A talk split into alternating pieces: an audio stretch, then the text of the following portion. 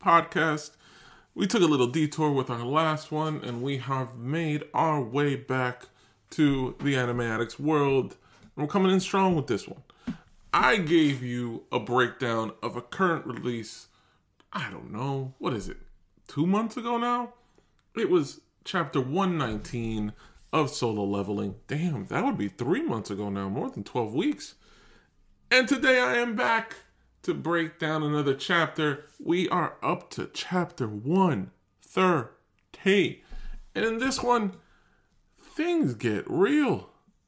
We finally see the architect of the whole system have his day of reckoning. It has been epic. It has been done right. It has been a pleasure to see.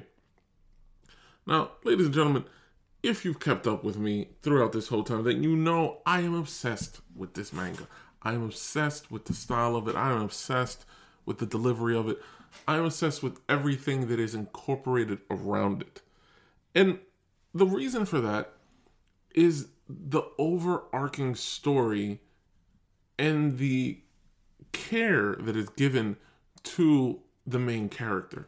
While I understand in these kind of stories you want to know more about the the subplots and the sub characters and things like that, but I enjoy the fact that we don't and we focus so heavily on the story of the main character and we focus so heavily on what it means and who he is and what you know how he develops and the fact that it took us this long to get to the point where we meet the person behind the scheme, behind the system, and our boy Sung Jin Woo wants to destroy the system, or as he put it, devour the system. It was fulfilling, truly fulfilling. And as always, as this manga has proven that it does, it saves it for the last moment for him to come and save the day. But it also proves that are some other characters that are not at his level, but at a high enough level that they can hold other very powerful monsters off for even a short time to be able to give him time to recover. Because that's what happened in this chapter. Honestly, the whole chapter is focused about bringing him back from the little comatose state that he's in, which we saw at the end of 129. In chapter 130, you have our boy Sung Jin you have the monarch, you have the king, just ever present in his world where he's trying to get answers for what the system is, for what his purpose is, for what everything is. And we do get that little bit of a backstory on why he is where he is that it comes from. We don't really get the why just yet. The why is something that's going to come up much, much later, if I remember the novel correctly. So the why is not for right now, but the who is very important. The who tells us a lot.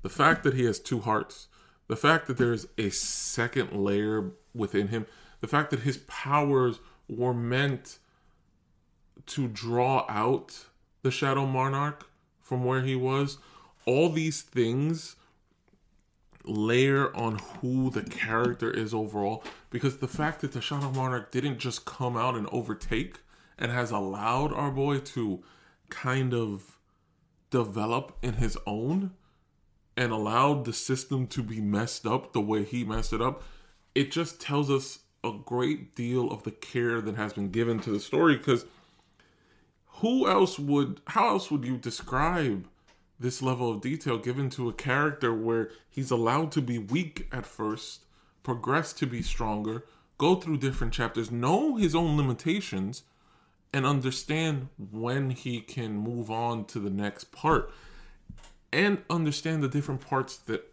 are being forced upon him? Because the system had its own requirements for the things it needed him to do step by step and point by point. But this meeting with the architect and this fight with him and the overall end of the destruction of the architect is a beautiful thing. It also lets us know that there are other monarchs out there. And for anybody who read the novel, you will know that they play a big role. And we do get to meet some of them later on. And I'm excited for what the next chapter is, the next arc in the series of solo leveling, because it's the Japanese Japan arc. This one is going to be beautiful, and it gives us a lot more answers as to why, and a lot deeper as to who, and just it, it was a beautiful episode, leaving us with not as much of a cliffhanger as some of the other episodes, some of the other chapters do. I call it episode as if, you know, I'm watching it. And I get that visual in my head every time I read it and I see the pictures and everything and like flashes and I can see the scenes. But this was a very well developed and well done chapter. And it was structured correctly to allow us enough of pre story, enough of middle, and enough of end so that it doesn't feel forced. I know that the next couple chapters are going to be like slower paced as they develop some of the side stories um, leading into the Japan arc and ultimately the the America arc when we end up getting to there.